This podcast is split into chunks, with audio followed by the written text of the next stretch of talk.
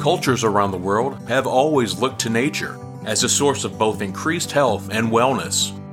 While modern science continues to support this connection, we spend the majority of our time indoors. Welcome to the Nature of Wellness podcast, where we explore the relationship between the natural world and the human experience.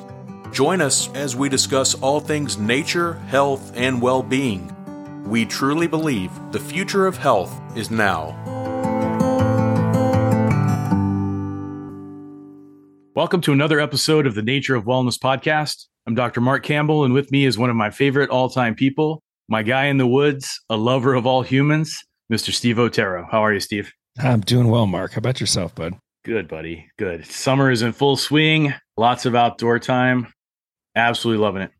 It's wildflower extravaganza out here. I mean, it, it, it looks like a Norman Rockwell painting for those who are familiar with his work. I mean, it's just wild. Every color under the rainbow, and it seems like I I discover new colors and new color combinations almost every year. And this summer is just like a banner year for wildflowers. So I'm super super stoked. That's so um, funny. How, that how are that. things on the East Coast? Great, man. Uh, full swing. Had a little issue a few weeks ago with the uh, Canadian wildfire smoke and uh, yeah. kept us from getting outside a little bit. But you know, all that's cleared up, and the trails are full of people. Been fishing a lot, which is great you know how much I love doing that. So yeah. just a wonderful time to be outside. Weather's not crazy hot just yet, so get to spend some extended time out there. we have we have people complaining it's still too cold here. It's like in the 70s and folks are, you know, in puffy jackets and hoods and things and it's I love it. I mean, you know, it is what it is, right? We I I live at, you know, 10,000 feet, so it stays um stays pretty comfortable year round. That's fantastic. I'm grateful, right? Yeah. You know, I was thinking about this episode and I was out on the trail just the other day and I saw just family after family with their kids outside and, yeah. you know, parents stopping and showing them different plants. And I always have my dog with me on the trail. So he's always a big draw for the families and the kids. So they stop and talk. And it gives me a chance to talk to the kids and the parents. And I just love hearing the reasons for being outside and talking to the parents about the benefits of getting their kids outside more. Yeah. Which it has been a recurring theme on the show almost every episode organically. Can't stress how important that is enough. I, I did want to pull an article just to talk about quickly before we get started. And I think it just sums up everything that we've talked about, everything we're going to talk about today. And it's from the Child Mind Institute. And it's just called Why Kids Need to Spend Time in Nature. Right. Simple and enough. simple enough. It's a it's a quick read. It was packed full of good stuff you know, the average American child, according to this article, spends about four to seven minutes a day playing outside, which is nuts. That's wild. Uh, I mean, you think of just just one or two generations ago, that I mean, it's like unheard of.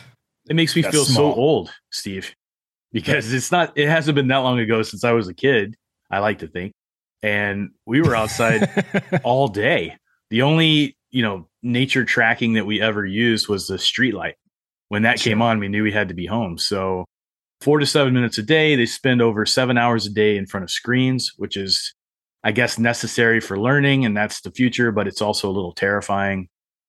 Uh, there's so much research about how screens impact everything from cognition to behavioral health to our physiology. So, you know, hopefully we could take a, a, stronger look at that. And I know the Surgeon General has talked a lot lately about social media and the dangers of that. And I know it's for other reasons, but just time in front of a screen is pretty scary. But I think it's undeniable that when researchers say that kids who play outside are happier, they're better at paying attention, less anxious than kids who spend more of their time indoors. Spending time in nature for kids can build confidence and teach them how to manage emotions, which is in this day and age imperative. It gives them a chance to practice managing their own actions as well. It encourages creativity and imagination, teaches responsibility, and it gets kids moving, which right that's so crucial in an age where PE classes are getting canceled in schools and recesses are getting shortened or done away with completely outside. So important to get kids moving. And I know it's such a big foundational part of you as a dad, you as a human, that you want to instill these things into your own family culture. Sure. Yeah. Uh, daily. And, and I mean, don't get me wrong. I love technology for what it is, a tool, right? Mm-hmm. But so, but so is uh, a good pair of hiking shoes. Right. So is a, so is a beautiful guitar, right? Yep. You know, I mean, we utilize the you know the iPad for guitar lessons in our house. We utilize the iPad for piano lessons in our house, but then you know that's that's also limited, right? We block that into chunks for educational purposes too anyway right i mean none of us learns you know drinking through a fire we don't learn well at least like drinking through the fire hose you know granted some you know there are definitely some amazing little child prodigies that i've seen out there shredding guitar you know at 10 or 11 years old because they spent you know 10 hours a day obsessed with their guitar and i was the same i was a self-taught guitar player and you know i learned with like tabs and you know, back in the day when I can download series of tabs and just go oh, spend, yeah. you know, two or three hours, you know, uh, but I, I was like printing them out and I had like a book and like a binder that I carried around. I remember like in middle school teaching myself how to play guitar, but it's just a tool, just as nature, right, is a tool, right, is a conduit for living a hopefully a well-rounded, exciting, interesting social life, right? Which we all know we're social creatures. Our brains are designed to socialize in certain ways, at least, right? I appreciate solitude, but I also appreciate a wonderful conversation with a new random person that I meet traveling. They can be very, very enriching experiences, right? And are different collections of social experiences. So, like, yeah, I love taking my children outside. I love inviting them on sunrise walks. I challenge them all the time to different sort of mountain bike challenges, right? How many hills can you go up before you stop? And the number doesn't actually matter, right? All that matters is I'm together outside with my kids. That's actually all that matters at the end of the day because we I take him routinely to just go sit and listen to a waterfall. Right, we drive our little jeep out, go sit, set up a couple of chairs, or maybe even just grab a foam pad that I have, and we go sit on a rock and listen to the waterfall. And I ask him to pick out different sounds. Right, like how many different birds do you hear? Do you hear the you know the squirrels, the chipmunks chirping at each other? Right? Wow. Can you pick them out and find them? And sometimes we're graced with you know I served in the military for a long time. Sometimes I say we're graced with some of the technology from the United States military because we have the high altitude training center just a few miles away from us. And so sometimes we'll have fighter jets sort of interrupting our peaceful outdoor time. But I teach my kids about it, right? And I teach them the sound follows the jet, right? Look three to five seconds ahead of the sound and see if you can pick out that jet. I know it's kind of silly, but right, it's, nuances, nuances of being outside where we happen to be. But I do the same with them in the city, right? I, I challenge them to pick out different sounds in the city, right? Do you know what's what's going on around you, right? It's so valuable to have that situational awareness, regardless of where we are. But we do know that the sounds in nature are genuinely healthy, right? We've there's there's there's been fMRI based research on what changes occur structurally to the human brain when we hear things like birds, we hear things like running water, and then just getting to the, the main, I think, overarching topic of our guest today, right? Is what does music do, right, to the brain, right? What does music do to the structure of the brain? What does music do to the oxygenation of the brain? And it's it's all those things that you'd mentioned earlier, right? I mean, it helps music helps with pain management. It helps reducing stress and anxiety. You can manage nausea, you know, other bodily discomfort by listening to, you know, a series of, you know, a few great tunes. Yeah. And you know, when when we're um, we're human outside working hard, and we can relax after you know a, a day's work with some good tunes and maybe some good friends, good socialization. Right? We just we just feel better. Absolutely. Um, you know how it's so simple. Yeah. Um, sometimes all of those things, man. Like it, it, enhances creativity. I mean, imagination, yeah. which I think is a big part of of uh, our guest today who we'll yeah. get to in a second. We keep referencing our guest today, which I know we're both excited about. Heck yeah. But you know, uh, all of these things and and it's so important for us as adults to really showcase how kids are learning in nature, how kids are embracing nature, mm-hmm. how we're not saying it's one or the other because it can't be realistically. How do we embrace both technology and screen time with being yeah. outside in the natural world? Mm-hmm. That's the way forward. And right. I mean, it has to be. So I think that our guest today is a perfect blend of that. And without further ado, it's a great segue into our guest, Joe Mailander from the Okee Dokee Brothers. Joe, welcome. Thanks so much for having me. It's great being here and hearing you guys talk about all this important stuff. I just was holding back, wanted to jump in and share some thoughts about all that. But you guys do a good job of, of getting down to the root of, of where we're at with all of this. Well, thank you, brother. And and before we get started, I'd love to jump into your bio quickly. Uh, his childhood friends growing up in Denver, Colorado, Joe Mailander and Justin Lansing were always exploring the outdoors. Whether it was rafting down their neighborhood creek or discovering hiking trails through the Rocky Mountains, Joe and Justin were born adventurers.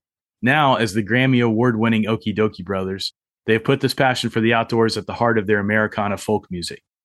Joe and Justin record and perform family music with a goal to inspire children and their parents to step outside and get creative. Steve, this is perfect for us, man.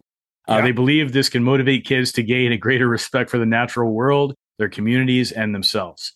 The five time Parents' Choice Award winners have garnered praise wow. from the likes of NPR's All Things Considered and USA Today and have been called two of family music's best songwriters, which I will not disagree with. Joe, I I will stop there. Uh, I can't wait to dive into this and hear more about your journey and and how you got to where you're at. And I know Justin couldn't be with us today. I understand that he's on new baby patrol, which you know Steve and I are always going to say family first. So yeah. we love that he's spending time with the little one. Please pass along a huge hello to him from us. Yeah, we'll do. But can you talk for a minute just about you know your background and I know we talked a little bit about it in the bio, but how you guys really came together and decided this was your path to getting you where you are. Yeah. So, you know, like you said, we did grow up together, known each other since we were three years old, and we were always out playing together. And I mean, we established our relationship based on on play, which involves so much creativity, improvisation, trust. And this is, you know, the same skills we were building then are the same skills we use now, right? Communication, compromise, when we have disagreements, listening to each other, working things through, taking time apart. These are things we've been practicing. And that's why play is such an important foundation for whatever we end up doing in life. Because really, what are we doing but but playing with each other, uh, trying to pull out each other's strengths, listen, bring some lightness and fun and energy to a situation. Everybody's doing that, right? Whether you're mm-hmm. running a company or a teacher or a coach or whatever.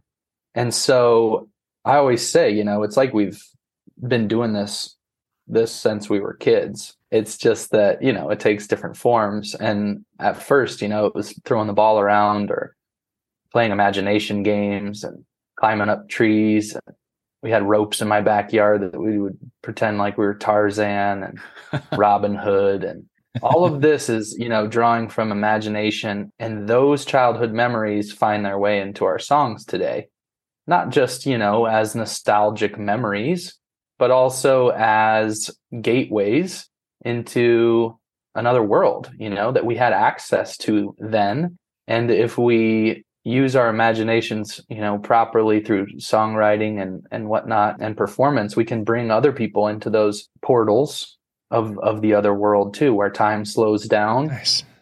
and we we can listen to the beings around us in nature all the the different spirits that live in the trees and the lakes and the streams. And all of a sudden our minds become something more than just in our brains you know? It's it, we get to channel some inspiration from something outside of ourselves that's between you know a lot of times this collaboration energy between justin and i brings out a, a third or fourth or fifth collaborator somewhere in between us that ends up being you know it just takes the song to a whole different place that's unexpected and if it was just you by yourself you wouldn't get there. So we've always noticed that about being together and being in nature. And so, you know, we we started a band in high school and wrote some fun songs. It was like more of a rock folk band. Then we we were camp counselors. So we would play with kids and play just a bunch of games and sports and hikes and all sorts of stuff at camp. But then we'd always finish the night around the campfire singing folk songs and John Denver songs, and some of our original stuff that we were working on, you know? But it was never really like, this is going to be our career. It was just a natural way of expressing our friendship and that energy.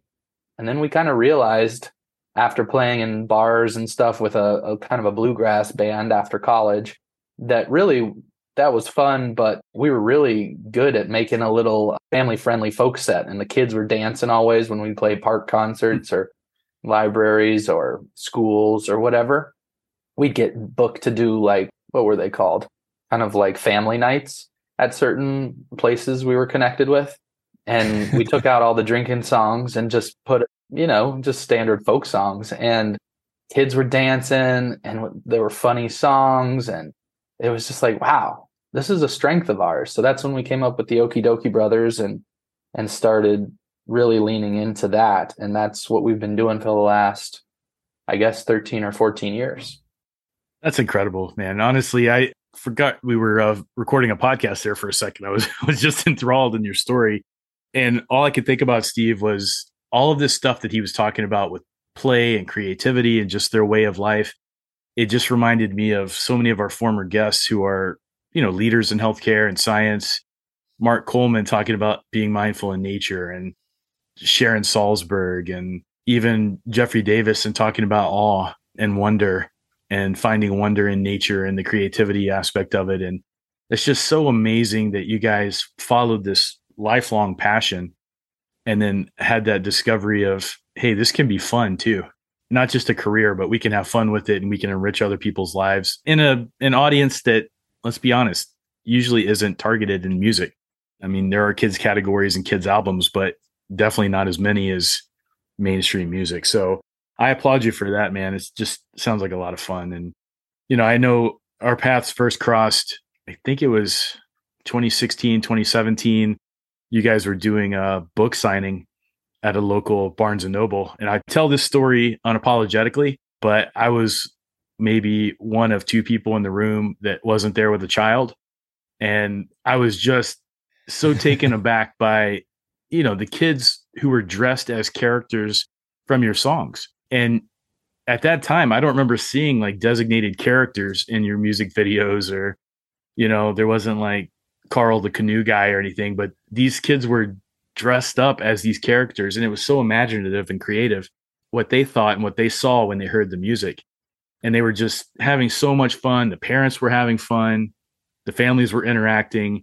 And then you know i went up to get my book signed because i'm a big nerd and it was just so cool meeting you guys and chatting for a few minutes. And uh you know i tell everybody i can about you guys. I don't care when i say it's like kids focused americana because it really transcends, I think, children and youth. And, you know, anybody that knows me well knows I'm the world's biggest six year old and I'm okay with that. uh, so maybe, maybe that's why I resonate with this so much. But when I can't get outside, Joe, I listen to your old's music and it takes mm. me there.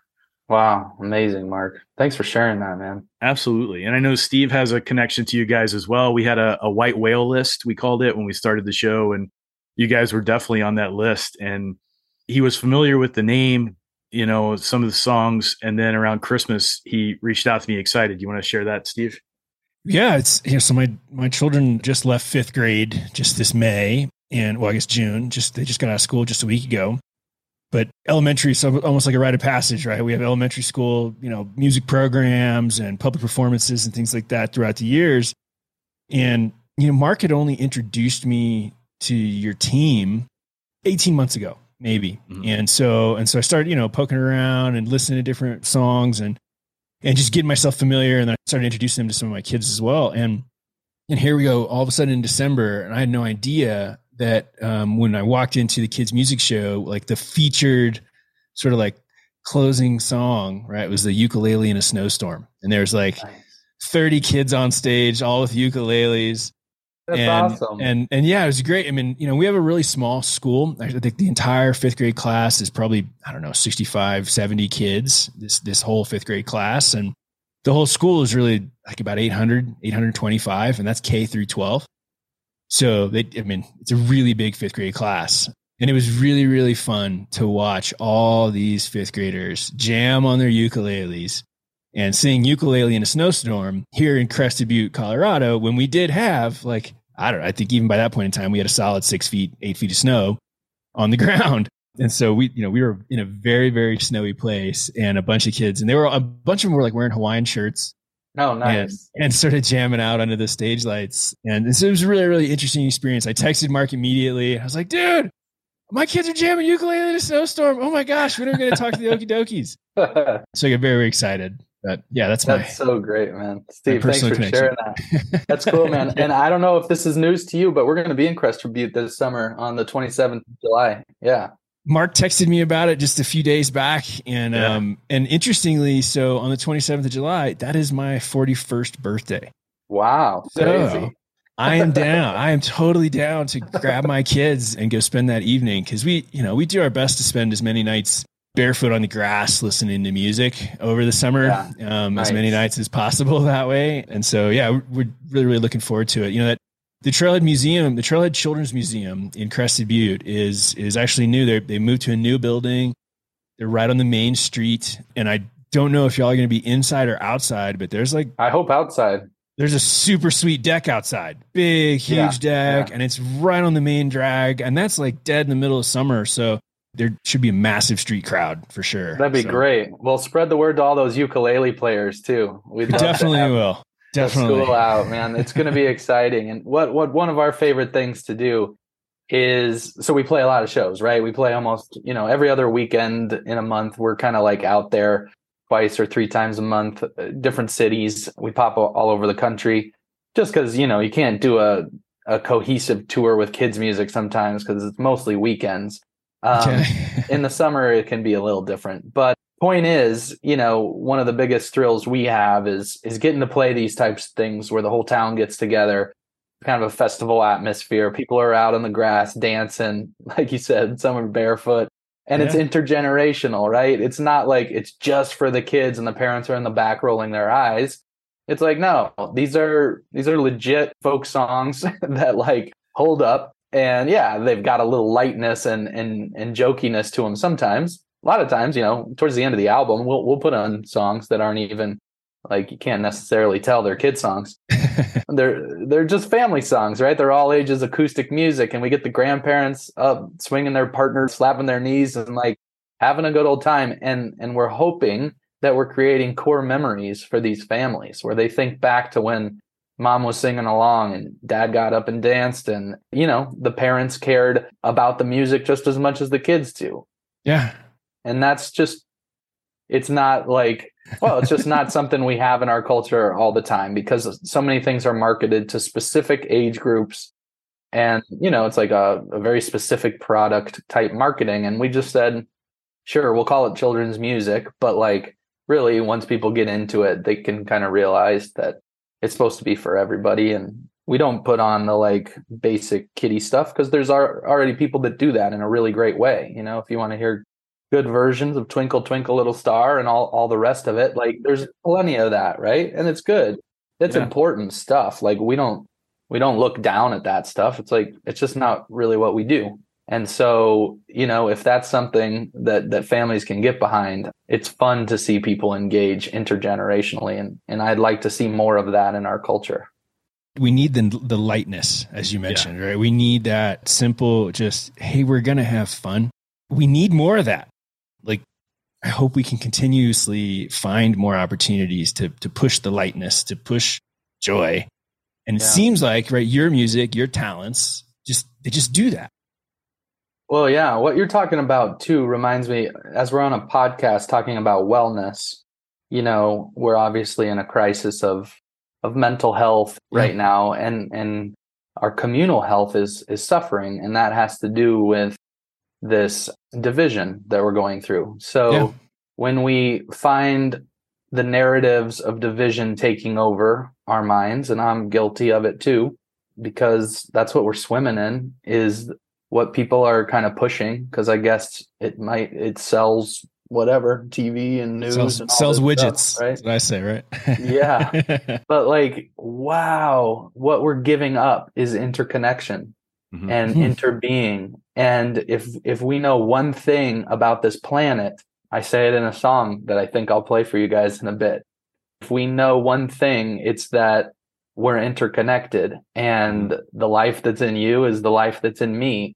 And yes, yeah. there might be surface level differences that make us frustrated, but the amount of similarities and connection is so immense that we're missing all of that, right? And we wonder why we're having a wellness crisis. And it's like, yeah. well, we're connected as an organism, a super organism on this planet that we're swimming in earth, you know, and the yeah. air and the water and the plants and and us and all the critters are little cells and muscles and tissues in a in a being in a body that mm-hmm. breathes and lives and if all of a sudden we decide we're going to put giant walls in between all of these people yeah. or or all of these cells how would the body do you know if we were just dividing the blood vessels up and the tissues up it's like no the things in the brain need the things in the gut and the gut needs the activity of the muscles and the right. bones need the you know yeah. it's like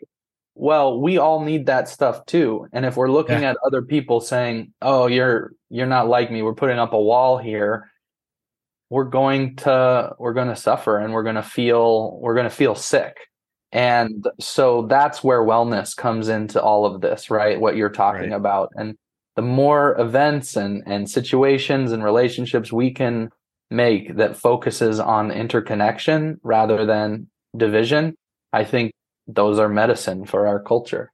Yeah. Cultural wellness as a label. You said right? so much that to unpack there. Yeah. We've talked about the social connection problem and the, you know, the Surgeon General called it the top public health priority in our country right now. And the last few years with the pandemic certainly haven't helped, but it's been around a lot longer than the past couple of years. And technology is a big part of that. And the simplest way I talk about it is we've all made it here to this point as a species together.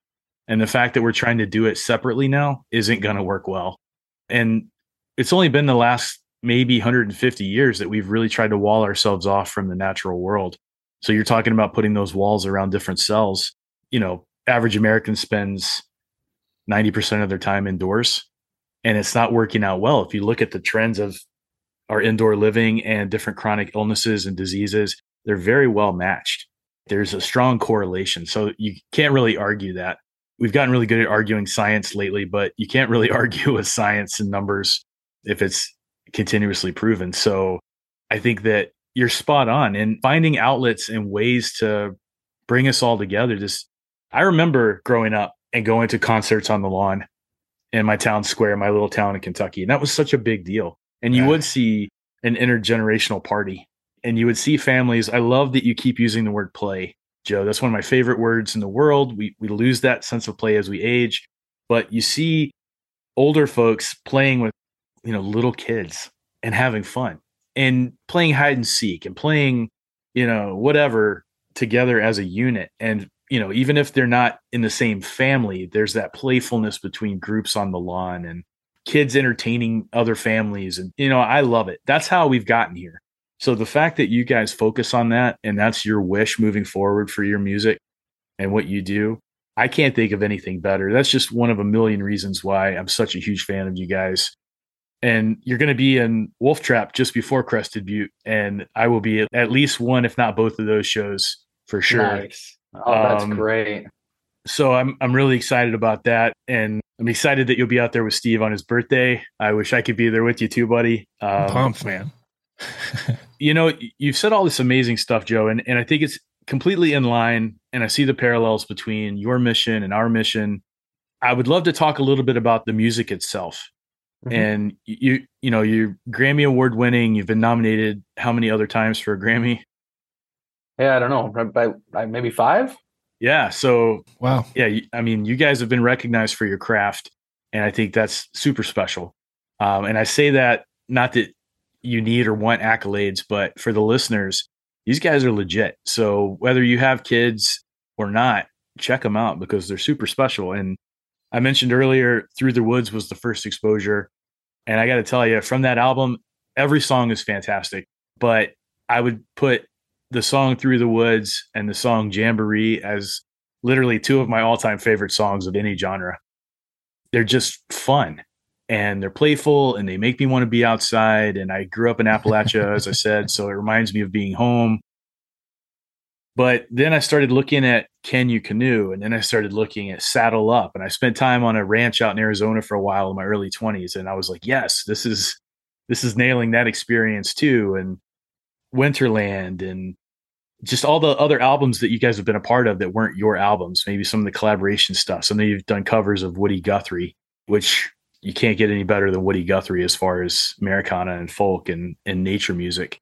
But I wanted to ask who were some of the inspiration artists for you guys who led to this style or this sound?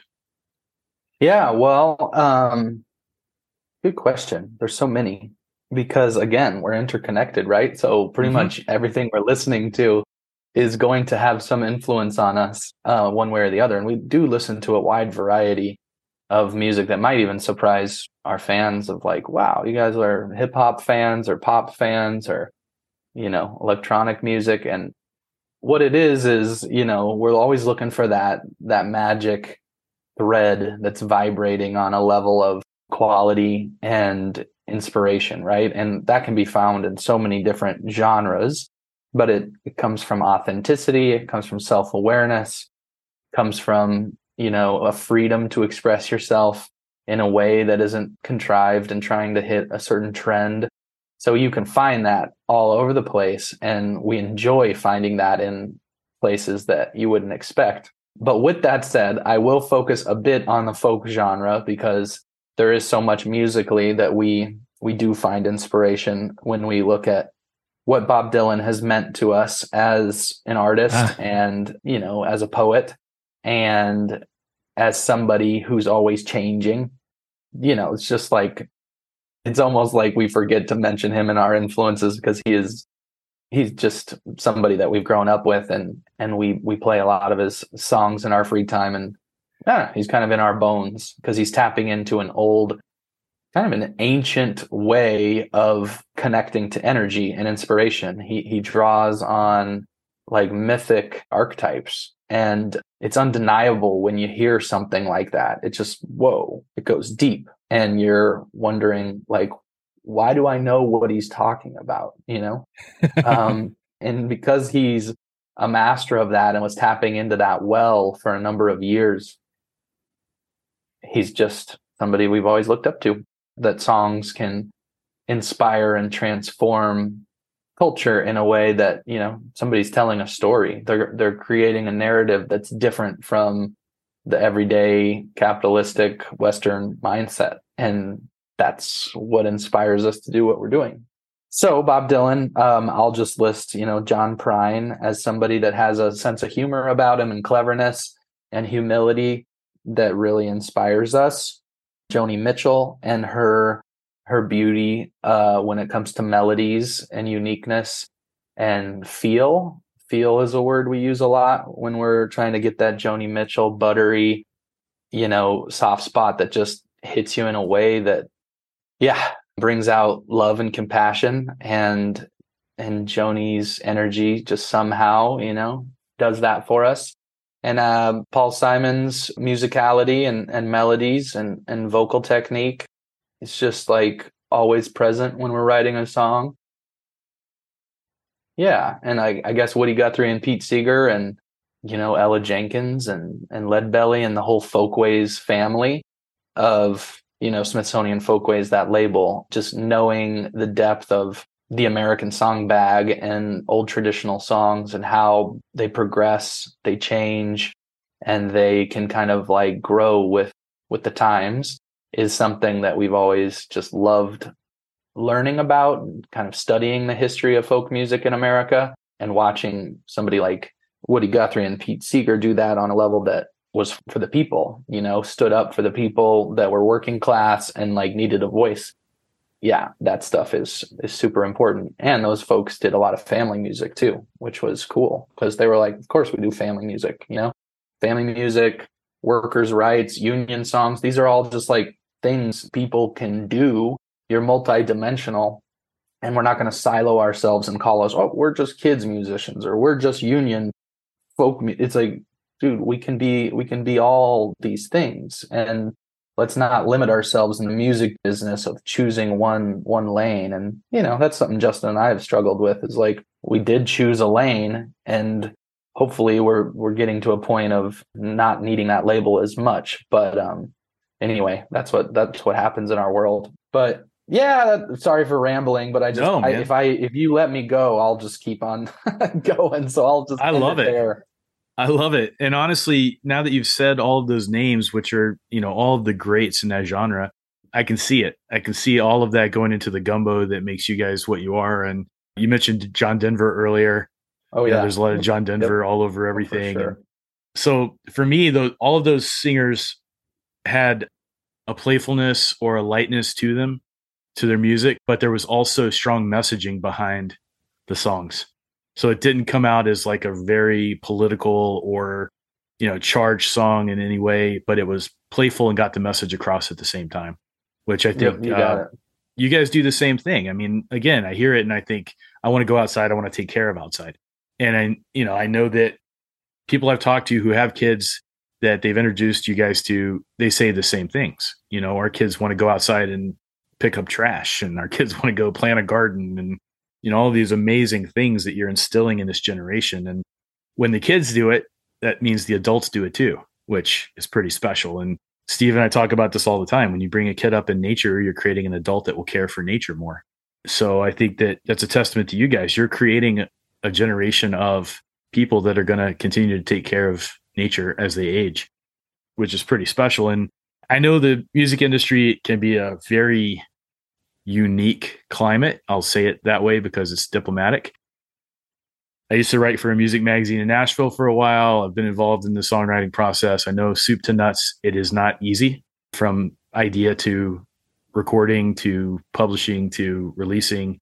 So the fact that you guys can just continuously crank out song after song and you guys write your own stuff, right? Yeah. Yeah. Yeah, we, so- we also, I mean, for the most part, I think it's probably 80% or something that we write. And then we rework old traditionals too. Yeah. But, you know, and that comes with some writing. But yeah, go on. Oh no, it's I, I think it's amazing that you guys can continuously create such a strong product around a genre and still get all of your messaging out there. And some of these songs, it's sort of like the Peanuts. That's how I describe you guys. Like Charles Schulz wrote the Peanuts for kids and adults, Mm-hmm. right? As an adult, I can look at the Peanuts. I'm a lifelong Peanuts fan. Anybody that knows me knows. I mean, I've got Charlie Brown here on the shelf Yeah, behind me. Nice. But as a kid, I love the Peanuts for all the same reasons that kids love the Peanuts. But as an adult, I can understand and appreciate the nuances and I can look at it and say that was created for me as an adult. I just happen to like it as a kid. So that's how I would describe you guys and your music. It should be without label. I understand where the labels come from, but you know, we're the only species on earth that can label something. It can help us or hurt us. It means we can let go of it once we've identified it and labeled it, but it also means we can hold on to it and use it to section us off from other things, which you talked about earlier. So I, I get the music industry is built around genre and selling albums and different things, but it, it goes back to putting those walls around the different cells that you mentioned earlier. Right. Mhm. So music without walls. That's that's what I hear when I see you guys play. And it's just so great, man. And I want to talk a little bit about the the other things you guys do because I saw through the woods the mini doc before I heard the music. And I would love for you to talk a little bit about what inspired you guys to take these little trips into nature. They're basically extended songwriting sessions, it looks like, and Mhm. you're doing research. Louis L'Amour is one of my favorite all time authors. And if Louis L'Amour, you know, who mm-hmm. wrote in the Western genre, if he wrote about a well, he stood over that well and looked down into it. So he did the on site research for everything he ever wrote. And I feel like these mini documentaries are like that. You guys are walking the talk. I know with Through the Woods, I keep mentioning that one, but I'm a big hiker, so that one resonated with me. You guys hiked part of the Appalachian Trail. You talked to musicians along the way for different mountain music genres, which I thought was incredible. You show your songwriting process. The song, the Goats song comes to mind, which was just you saying goats over and over and over, which was hilarious.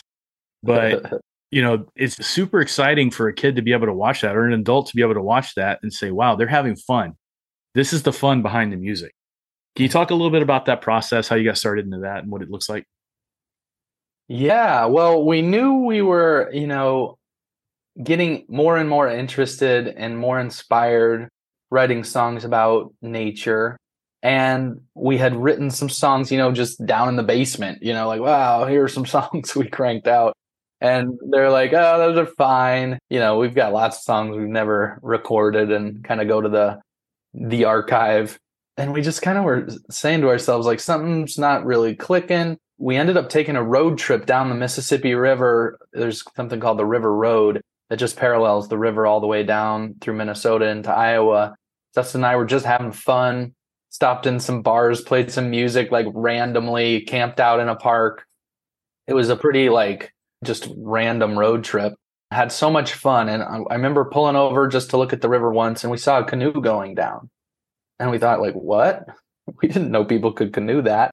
We talked to one of the lock masters at the lock and dam. We said, Do people actually canoe this? They go, Oh, yeah. There's probably a hundred people every year that go up from Lake Itasca in different groups, from Lake Itasca all the way down to the Gulf of Mexico. And they camp along the way. And right there, boom, just like strike of lightning. And we said, we're doing that and we're writing an album about it. And we're bringing a, a videographer along and we're going to write the songs out in nature because we don't want to be, you know, halfway through a song and get a text message or have to do email or, or leave because we got to go do a, a show or whatever. We love shows, but we wanted to block out the time and just boom, get down the river. So we did. We got two canoes and Justin and I camped. You know, we did have our two buddies with us, one a videographer and one kind of a, a nature guide slash sound person that helped us through the whole experience. And yeah, that just, you know, it worked. We found that getting out there in the thing we want to write about is what you have to do. So many ideas came so much authenticity came from just doing it right? You're not pointing to something you're just right. just experiencing those and so we continued to do that. We did that on the appalachian trail for 30 days. We did that on the continental divide on horses for 30 days out west. And then we you know we did that up north for some dog sledding stuff during winter. Mm-hmm. and yeah this is what we found is just just experiencing those things and just trying to transfer that energy works for us and yeah, we call them adventure albums, and they come with little videos, and now they're on YouTube, forty minute documentaries, mini docs, like you called them. And we try to show the the process. We show a lot of shenanigans of us just messing around. Again, play is such a huge part of the ingredient of the recipe, and and also collaboration of of meeting experts from the area that you know are old time musicians in Appalachia or do write cowboy songs out west or whatever. And we're not any of those things but we kind of you know it rubs off on us and we get to kind of highlight the beauty of each region's music and traditions. Steve how great is that? Seriously. It's amazing. And i you know was as i was listening to you talk earlier joe i, I was thinking about like as you were listening some of your inspirations right and and like these contributing artists and then you were uh, sort of describing about how there's so many different artists, I I was I, I caught myself thinking about my love for Ice Cube and how like an artist like Ice Cube, right, started right, he was sharing his story as a youth coming from a very specific environment. Mm-hmm. And and nowadays he's a voiceover actor in children's movies. Right. And yeah. and he he has done more and more and more digital children's i'm using big air quotes for listeners right but like children's movies but he's like he's one of those people that sort of transcends genres mm-hmm. but people it seemed like at least especially in the beginning people wanted to pigeonhole an artist like him into just one particular lane. But i i was just thinking about him and his influence on my own sort of existence and like the way that his influence changed even on me just throughout the decades. Because you know now like he's he's a dad and he you know he's done sort of the some of the stereotypical American dad things right? Probably worn socks with sandals you know that sort of stuff um but you know like we shouldn't pigeonhole each other. And I, that's sort of the point I guess I'm trying to you know get at is, is like we when we when we encourage one another's expression creativity with support we can change the world. We can we can empower people to be their best selves. We can show the next generation of humans that it's not all fire and brimstone and you know division right? We can show the next generation of people that like, hey, yeah, there there are actually more of us out there who are adults or young adults as camp counselors, right? We're there are more of us out there who would much rather focus on supporting you and building you up and just encouraging you to be your best possible self, right? I dare I say, I believe the world is more overwhelmingly like that, right? And the the potential divisiveness that we hear from some people, some slivers of society, could be very heavily outweighed by those of us who choose to promote the positivity of life. Not in a negative, you know, hyper positive, like, you know, to a fault sort of a way, but just the balance and uh, the balance of, of play. So many adults forget how to play. Right. That that saddens me in and of itself. Right, witnessing adults sort of removing themselves from the situation, pushing their kids into a situation, but then never fully engaging with their kids, right? Choosing to get their hands dirty in the paint, choosing to go and throw those water balloons and get hit back with the water balloon in return, right? And engage in the fun and excitement of just play. Being bad at guitar. So what? But choosing to pick up the guitar and strum it anyway, because that's what the kids in the room are doing too. Mm-hmm. And it's just fun to join in and to, yeah. to participate in that way. That's right. That's right.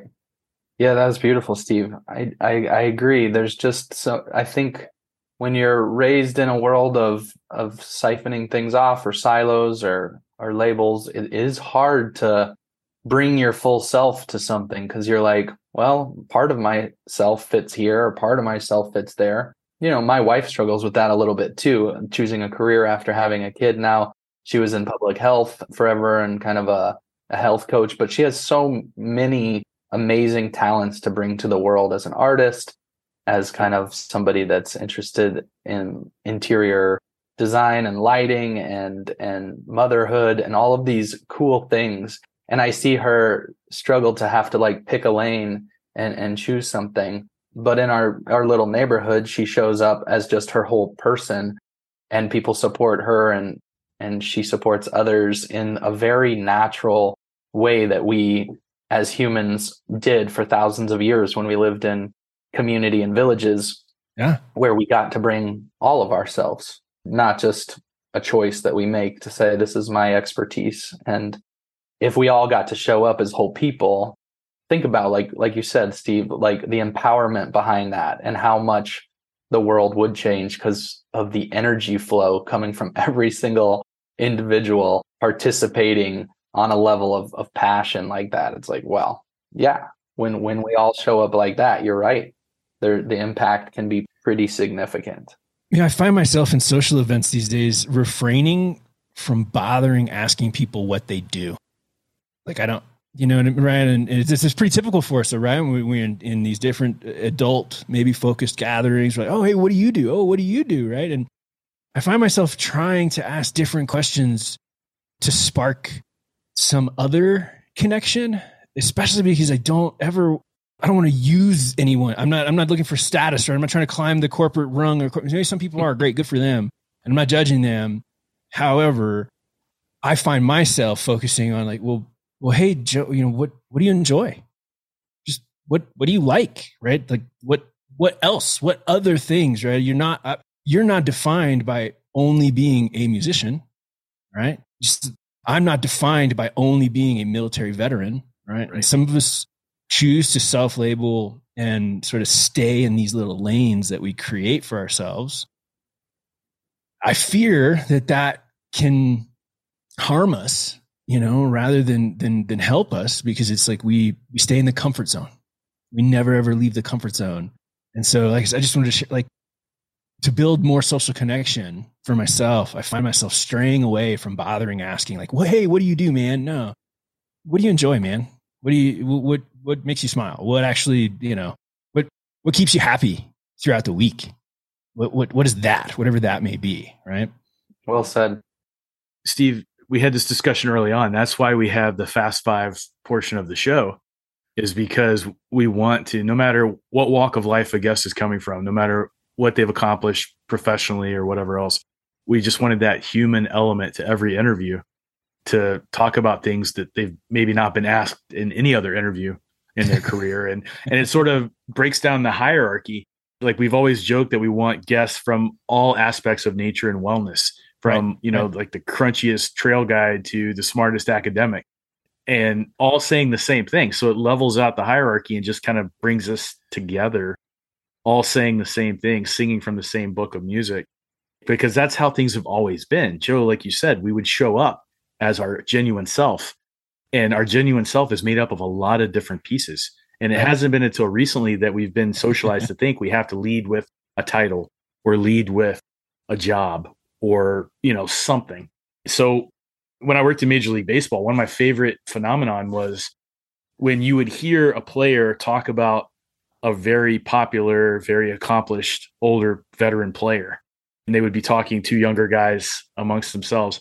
They would first thing they would say is, "Oh, he's a great dude, and he could really hit," or you know, man, that guy's a piece of trash, but he could pitch really well. Right. So it's always human first when you had the real genuine discussions. Mm. But then when you're talking outwardly to the press, it's just here's what I do. Here's what I've sure. accomplished. So those behind the scenes conversations, like with with um, I met you guys, I talked to you for like five minutes, but I left there and I was like, those those are really good dudes. I would love to hang out with those guys on a human level because they get it. And you know, Steve and I always say the people, the nature people, the outdoor people, those are our people. The people that would sure. walk outside their door to be happy.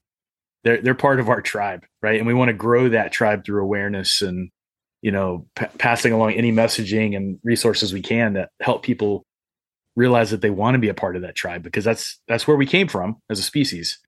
And if yeah. we're going to continue to be a successful species, we have to get back to that. We can't continue on the path that we're on. And I, I also think that ego plays a big role in that and I've said it before on the show, I think, but I use an acronym for ego, which is easily gets offended because the people with the biggest egos are usually the ones to get their feelings hurt first. So I, I, think we need to just human first. That's that's my battle cry with all the work I've done professionally. Human first. Everything else is is later. So thank you for that. And I do want to be a good steward of your time, but I also heard you mention that you might play a song for us. Yeah. Oh, you guys want to hear a song? I would love that. And afterwards, I'd love to talk about this this new album that the song is from a little bit. Yeah, yeah, yeah. Let's do That'd that. Well, I can give you a little introduction to the context of where the song came from. Yeah, you know, it's this album called Brambletown that we can get into in a in a bit. But uh, the general idea is what we've been talking about today with you guys is a story of of disconnection and and separation that kind of strikes a, a little community of critters in the woods and it's their journey through the hardships and struggle of of those challenges of um, disconnection and finding their way back to community and and interbeing. And so this is one of the last songs on the album after they've started listening to the woods and finding where the mycelial networks and all the other things that connect us lie. And so this one's called the life that's in you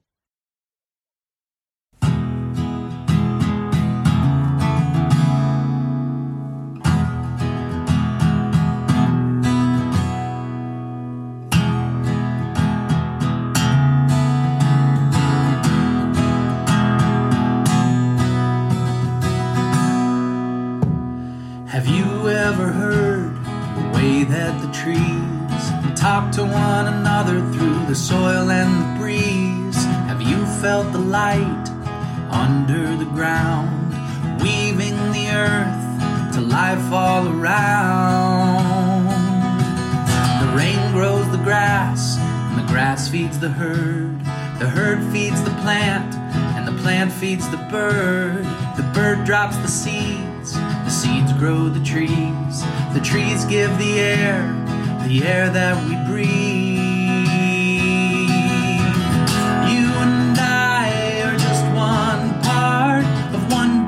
Life with one beating heart. Cause the life that's in you is the life that's in me, and the life in a bird is the life in a tree. And if we can believe in one thing that's true, it's the life that's in me, is the life that's in you.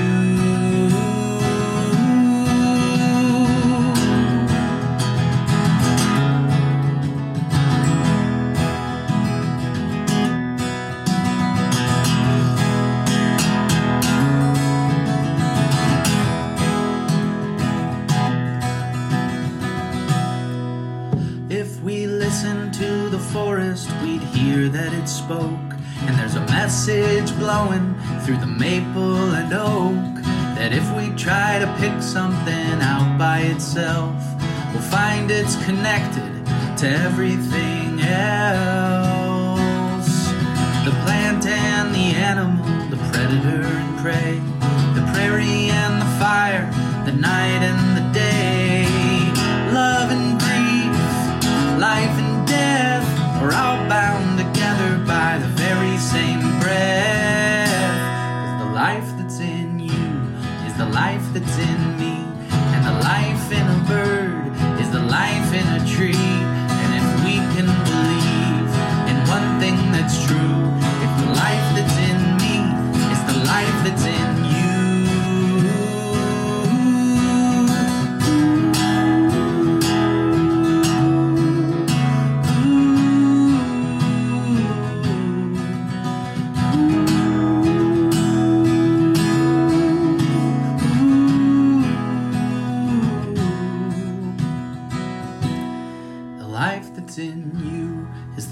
that's in me. And the life in a bird is the life in a tree. And if we can believe in one thing that's true, it's the life that's in me, it's the life that's in you.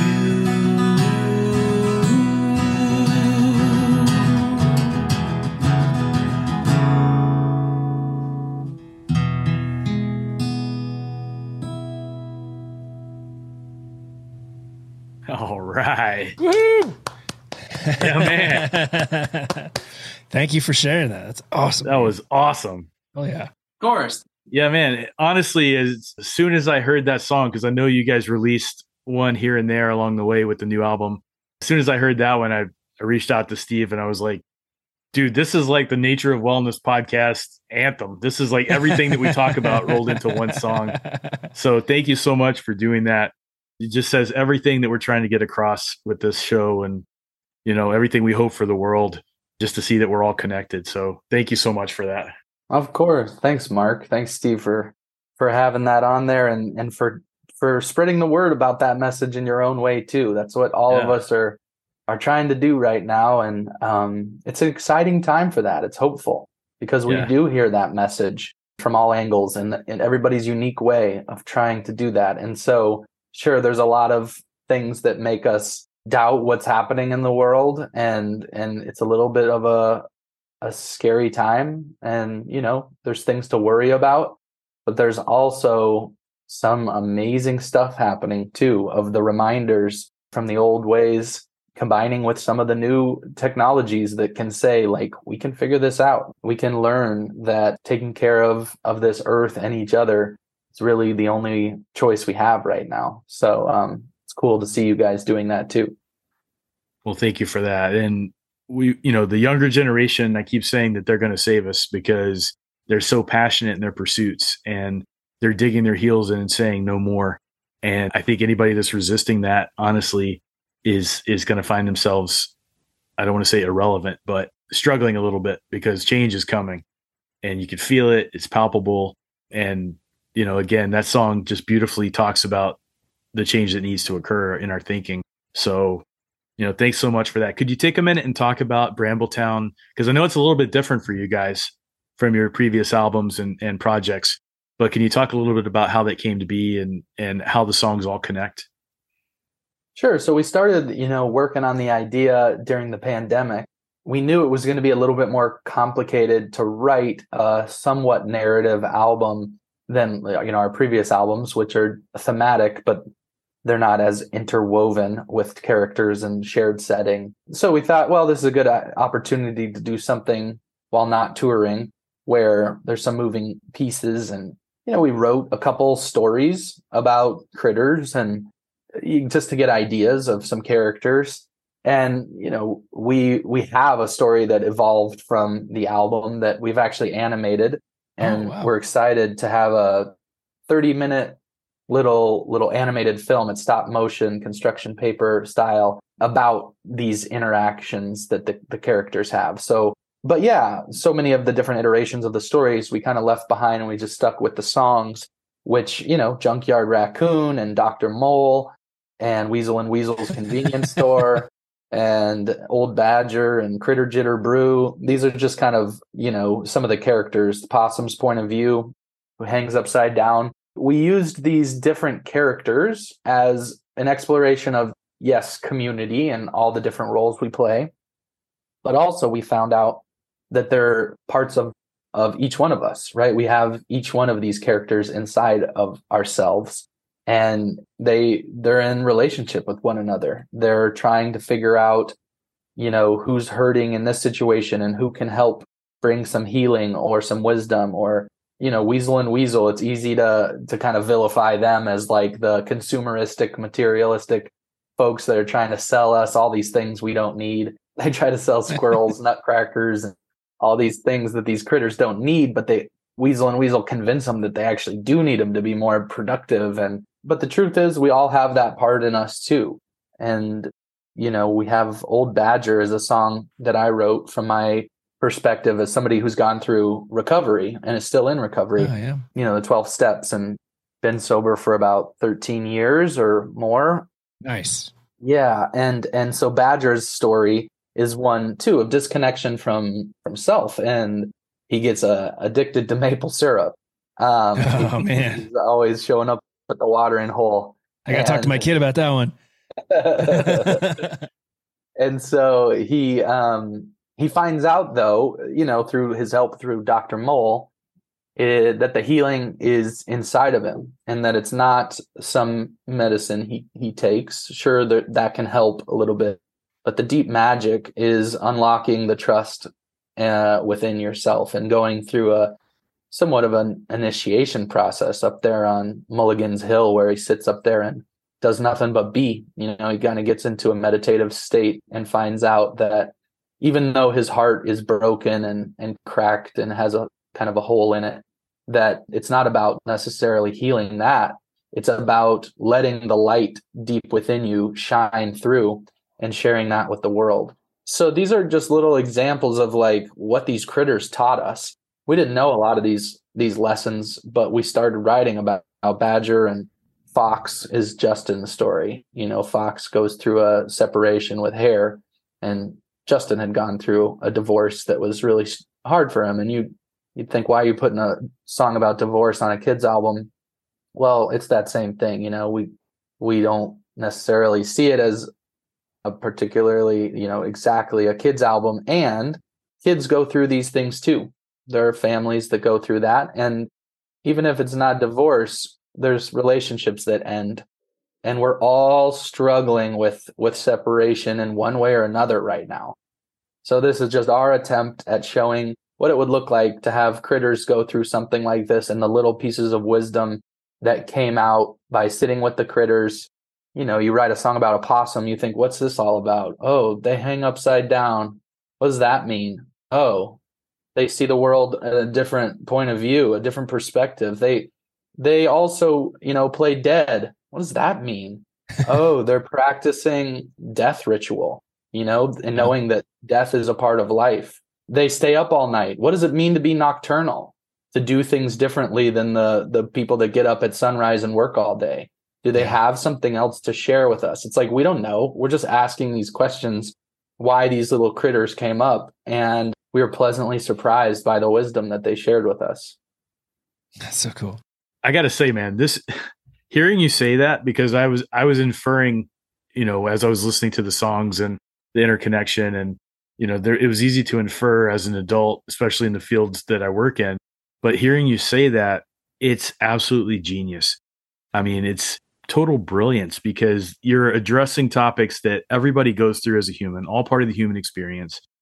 Topics that a lot of adults that I work with don't know how to talk about with their kids or even approach the subject. And you're doing it in a way that allows a parent to sit down with a kid and say, look, this is part of life. Right. And it takes the scary away. And I love everything you just said. I don't want to gloss over the 13 years, man. Congratulations on that. That's a huge accomplishment. Thank you for sharing that with us these songs are full of lessons they're full of vulnerability they're full of stigma breaking just beauty and i couldn't be happier and the stop motion you know i've seen the trailer i'm so excited to see it it's, it's just stunning visually it's stunning and the animation fits the the words perfectly. And Dr. Mole's Apothecary, I related to that one completely because of the work that I do. So as soon as I heard these, it just it was I don't, I don't even know how to explain it, Joe. It was the mycelium underground news. How everything's connected under the surface. I mean, what a lesson, right? So I would absolutely encourage every single adult to hear this, to share this. If you have kids, use this album as a way to talk to your kids about stuff. If you're an educator, listen to it, learn it, use it. These are lessons all of us can. I mean, even as an adult, talking to other adults about this stuff can sometimes be really tough. So if you can inject a little bit of lightness and humor, and you know, we all understand that. At the end of the day, we all crave that. If it's not fun, you're not going to want to do it. I say that in my work all the time, right? But we have this idea, the socialized idea that we have to be heavy, right? That we have to be serious, we have to be professional. That's why I keep going back to you talking about play. I think if everybody could just rediscover play, and I know there was a movement for this about 10 years ago, but it, it kind of fizzled out, which was sad. But if we could all learn to play again, how much better would this world be? And I just keep taking my hat off to you guys for what you're doing with this. I can't say enough about it. And I mean, obviously fanboying over this, but professionally, I can't say enough about this. And I utilize a lot of your all stuff already before this album came out in some of my teachings because nature, Steve and I talk about it all the time. Nature is the greatest teacher we'll ever have. And when you talk about the lessons that you mentioned in Saddle Up or, you know, Songs for Singing or whatever, any of your albums, you can pull those lessons out and you can see that that nature is just there to teach us and not take from us. So it's yeah. beautiful, man. Well, thanks, Mark. You know, and I appreciate the the words of affirmation and, and the compliments and I I definitely accept those and at the same time too just want to say, you know, the word, you know, it's brilliant or genius or anything, you know, it, it evokes this thing of like these individuals know how to do something. But the you know, the truth is we're a reflection of our community and our process and our collaboration and and also the natural world and it's so important just to recognize that some some of these things are completely like foreign to me that I don't know how these things happened either. And I just think that that's how it is with with the artistic process. And so that's why I'm just taking my hat off to the to the creative spirit that that creates these things. You know, is it's like it isn't necessarily the story of the hero who writes the most amazing thing, the like the story we get of Bob Dylan or or whoever. Yeah. It's like no, there's always something behind that. There's always a community. There's always ancestors walking with you there's mm-hmm. folk traditions there's you know partners and friendships and and then the natural world and so it's just a mystery how it all works you know? And yeah you got to show up and do some of the work to put pen to paper and you know give it enough time to like see what the pattern is to to figure out what the story is. And i thank justin for his patience with me and our process because that's what that's what gets us up every morning is we get on the phone or or hang out or whatever we got to do to kind of keep the ball rolling say what's happening today? Is this any good yeah. Like most of the time you know we struggle but sometimes there's there's something that comes through. And honestly i think that's where the genius comes in. When i when i say genius and brilliance it's not necessarily the creative pen to paper like you said. It's being open to these lessons and being open to finding ways to talk about them that can resonate to a bigger audience and in ways that maybe you know haven't been talked about before so honestly i i think it's it's fantastic and it's a reflection of you guys as humans where you guys are on your journey what you've been through uh, your vulnerability comes through i used that word a minute ago but it's a word we can't use enough and that's to me that's the brilliance of standing up and saying here it is good or bad, here's who we are, and here's how we want to make the world a little bit better for others. Mm-hmm. And if you could do that creatively, it's even better. So thank you for that. And again, I you know I I've done this for a very long time in my career, and I know how hard it is to find examples, even the ones that are out there, even when you're open to seeing them. Right, I'm constantly taking notes of things that I, I come across in nature and different walks of life. It's not easy. You have to be open to it. You have to be willing to look for them and you have to be in a place yourself that allows you to have that openness So it, it's just a testament to where you guys have been and where you are and, and the constant work that you're putting into being the types of humans that you are. So not going to let you get away without that taking that compliment, man. That's right. It's on, too man. important. It's too important. Thanks, man. Well, it takes one to know one, right? Well, thanks, man. Uh, but you know, I want other people out there listening that have these ideas but don't know how to act on them, or they're afraid to act on them, or you know, they want to write this book for kids about this story, but they're scared, or they don't feel worthy of it, or whatever else. You know, we're all just trying to figure this out every day. Like you're saying with you and Justin getting on the call every day or getting together, you know, that's all we can hope for is trying to figure it out today. Who cares about tomorrow? We're not guaranteed tomorrow. Yesterday is gone forever. But how can we get through today? And if anybody doesn't believe that, you know, I know a lot of experts in a lot of fields that will help convince you, but it, all we have is today. So the fact that you guys do that every day, I love it. And I encourage anybody out there with an idea who wants to make the world better, just act on it. Just take that first step. That's the hardest part. Once you take the first step, you're moving and then you can just adjust along the way. So you guys are, I know you'll probably push back on this, but you guys are an inspiration in that way too. That here you are since you were three years old, interacting in nature and then saying, look at all of these lessons, look at all of this fun. Let's get it out to other people and share that with others. That doesn't always happen, man. So thank you for that. And thanks for sharing with us today. And yeah. If you're okay with it, we would love to move into the section called the Fast Five. Yeah, which, the Fast Five. Let's do yep. this. What's that? All right, man. Fast Five. We'll ask you five questions. Answer as quickly as you can. Where is your favorite spot to get outdoors? Ooh, we've got this place in Decorah, Iowa, randomly that we go down to. It's three hours away, and we uh, we get out there and make little fires, tell old stories, hike up the creek, and sing songs with people. That yeah, sounds amazing. Our, our favorite. is a little valley down there that we like to go camp out in. What is your preferred outdoor activity? I like walking very, very slowly in nature. Some call it forest bathing.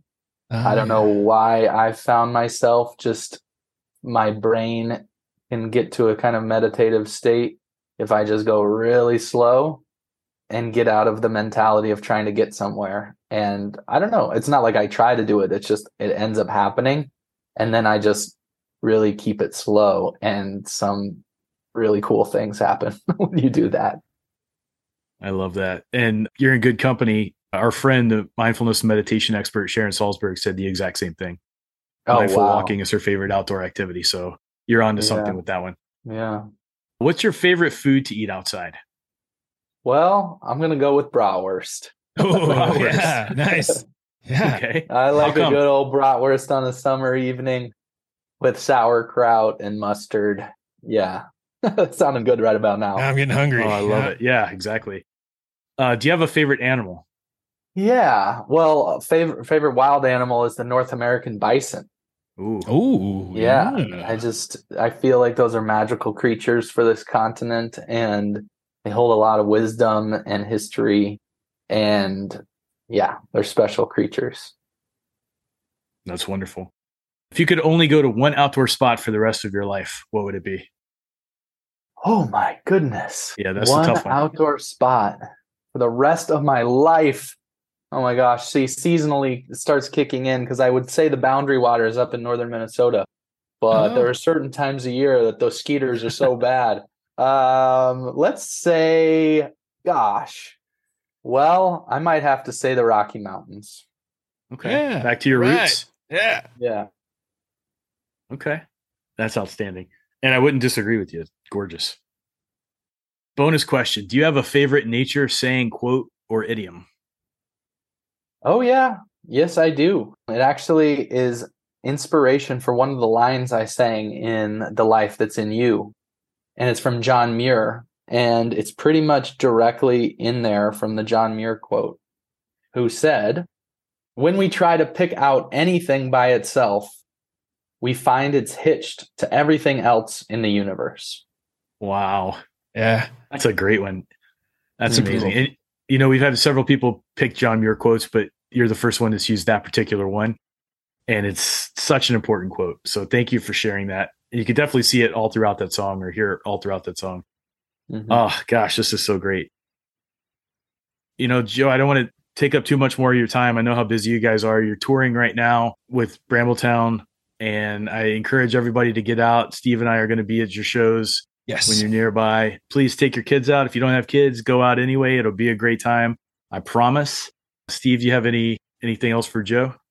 That's gratitude, man. Thank you so much, you know, for sharing some of your story and and doing what you do. Um, you know, but then you know also sort of highlighting, you know, how you how you got there, right? How you how you you play and recreate on your own time, and Mhm. to me, that's even more important, right? Than than the the professional sort of pigeonhole. It's you know, it's what else helps define us as people, and so you shared quite a bit. So thank you for that. Because I think that those pieces of us are are even more valuable for for our listeners, right? It's just trying to be a well-rounded human is hard. Mm-hmm. And so if we can keep discussing these other pieces of ourselves, hopefully it will inspire others to consider all these other components of the joy and the fun and the, the play in life. So thanks. And I look forward really, I'm super stoked to come and see you on my birthday. And if you come out to Crested Butte, you know, maybe a day early or a day late, dude, I'd love to go ha- have a hike or a slow, peaceful walk. There's some really Yeah. beautiful lakes and waterfalls and stuff around here. I don't know how much time you That's spend in awesome. CB, but I would love Yeah. to show you around a little bit, man.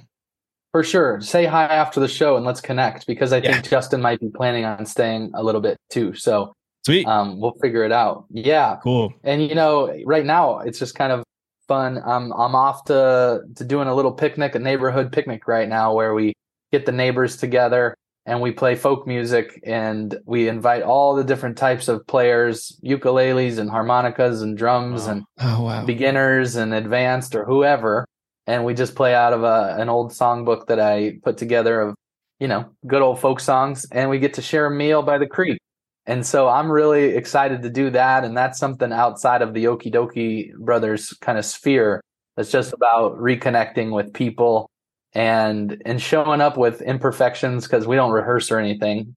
We call it the neighborhood band. And it's just it. uh it's kind of showing up as we are and hoping that we learn something you know by by coming together. And just wanted to add that that's happening because sometimes people can listen to this and say what can i do? I'm not going to be a professional children's musician or recording artist. But it's like well one thing you can do is just think of you know four families get them in the backyard grab a couple songs eh, if you if you can or or do something communal and that you can connect on and show some vulnerability and, and openness that we're here to to show up for each other share some food get outdoors and and do something creative you know maybe that's painting a picture out there or or reading poetry or or, or something you know it's like this can be as simple as that and that's what i like to leave people with as a as a little a little challenge to to try to incorporate in their everyday lives Awesome. Thank you. It's so amazing, man. And and you know, for the listeners, it doesn't have to be hard. The social connection issue, you know, fixing it isn't hard. We make it hard. Just get together, right? Just have conversations with people. Be vulnerable when you can, you know, just have fun. Life is about fun. It's not fun, we're not going to want to do it. I said it earlier. So, Joe, thank you for everything today. This has been so cool. Just connecting with you again and uh, having you sing the song and hearing about your process and everything you bring to your pursuits is it's humbling in a way and you guys are just fantastic. I i can't i wish i could buy the the world a ticket to an Okee Dokee Brothers show. I can promise you you're only going to be better for it. So please go out and support them. Stream their stuff. Look for brambletown again use it to have hard conversations. That's that's the key to social connection is having conversation just getting together. So thanks for everything joe. If we can ever do anything to support you please let us know. How can uh, the listeners find out more about you guys Well, yeah, find us on any of the social media stuff, Okee Dokee, O K E E D O K E E Bros, or okeedokee.org. And yeah, I don't know. We got shows out there on our calendar. We got videos on YouTube. So that's all I got really. But you guys, this is this has been a pleasure. Thanks for a good conversation and we'll be in touch for sure. Look forward to seeing both of you in July. Heck Gonna yeah. be fun. Absolutely. It's going to make my summer. So thanks for that. and for all of you listening, please do your health and well being the best favor you can and just get outside. Thank you for listening to the Nature of Wellness podcast, hosted by Dr. Mark A. Campbell and Steve Otero. Follow us on Instagram at Nature of Wellness with new content being added frequently. Be sure to like, comment, and subscribe wherever you listen. The content of this podcast is for general information purposes only. Nothing should be taken as legal or medical advice. The information is not intended to replace the guidance of your healthcare providers, but to create an outlet for new discussions with them.